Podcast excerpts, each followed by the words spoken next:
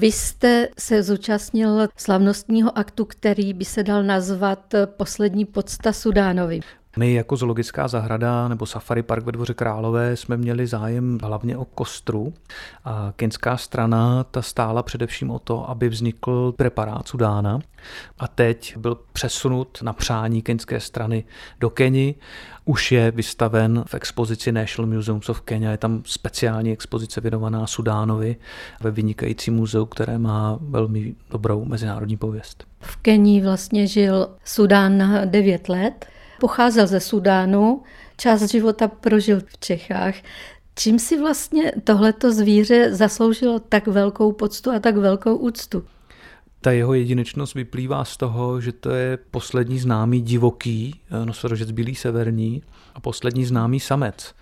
Takže bohužel ta jeho jedinečnost spočívá spíš v tom, jak my jako lidé jsme se chovali vůbec k jeho druhu, jak jsme se chovali k jeho, řekněme, i příbuzným. Fatu je v současnosti poslední známý nosorožec bílý severní, který se na světě narodil a to je vnučka Sudána. Přestože už možná tenkrát třeba lidé jako Josef Wagner dokázali předjímat a viděli, že dokází k obrovskému poklesu jejich populace ve volné přírodě. Tady ve Dvoře Králové měl Sudan pověst velmi krotkého a sympatického zvířete. Jaká byla vlastní slavnost, která se odehrála? Máte na to nějaké hezké vzpomínky?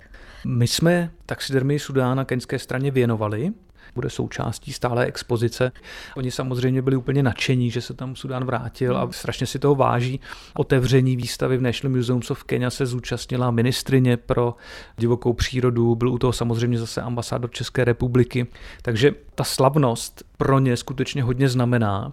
Je tam vidět, že Sudán se stal nejenom symbolem ubývání přírodní rozmanitosti a vymírání druhů, ale i snah o záchranu biodiverzity. A co se týká ochrany přírody v Africe, tak určitě jsou lídrem. Tady je možná zajímavé, že ta taxidermie putovala z České republiky do Belgie, Belgii se dostala na palubu letadla a to letadlo, než se dostalo do Nairobi, tak přistávalo v Lagosu, potom na ostrově Bioko, který patří pod rovníkovou Gvineu, potom v hlavním městě Středoafrické republiky Bangui, až teprve poté přistálo v Nairobi. Takže Sudán jako cestovatel, takhle to byla možná nejdobrodružnější z cest, které ve svém životě absolvoval. No možná bychom mohli ještě připomenout, že Sudán by mohl mít další potomky.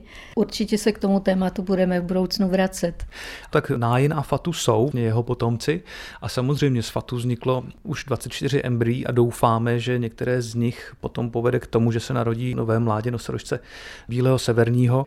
Pracujeme i na tom, aby stále vznikala embrya, která budou vytvořena prostřednictvím kmenových buněk jednotlivých zvířat, z nichž máme k dispozici živé kultury a Sudán mezi nimi je, takže samozřejmě není vyloučeno, že v budoucnu vznikne embryo ještě přímo i ze Sudána spojením ještě s nějakou samicí.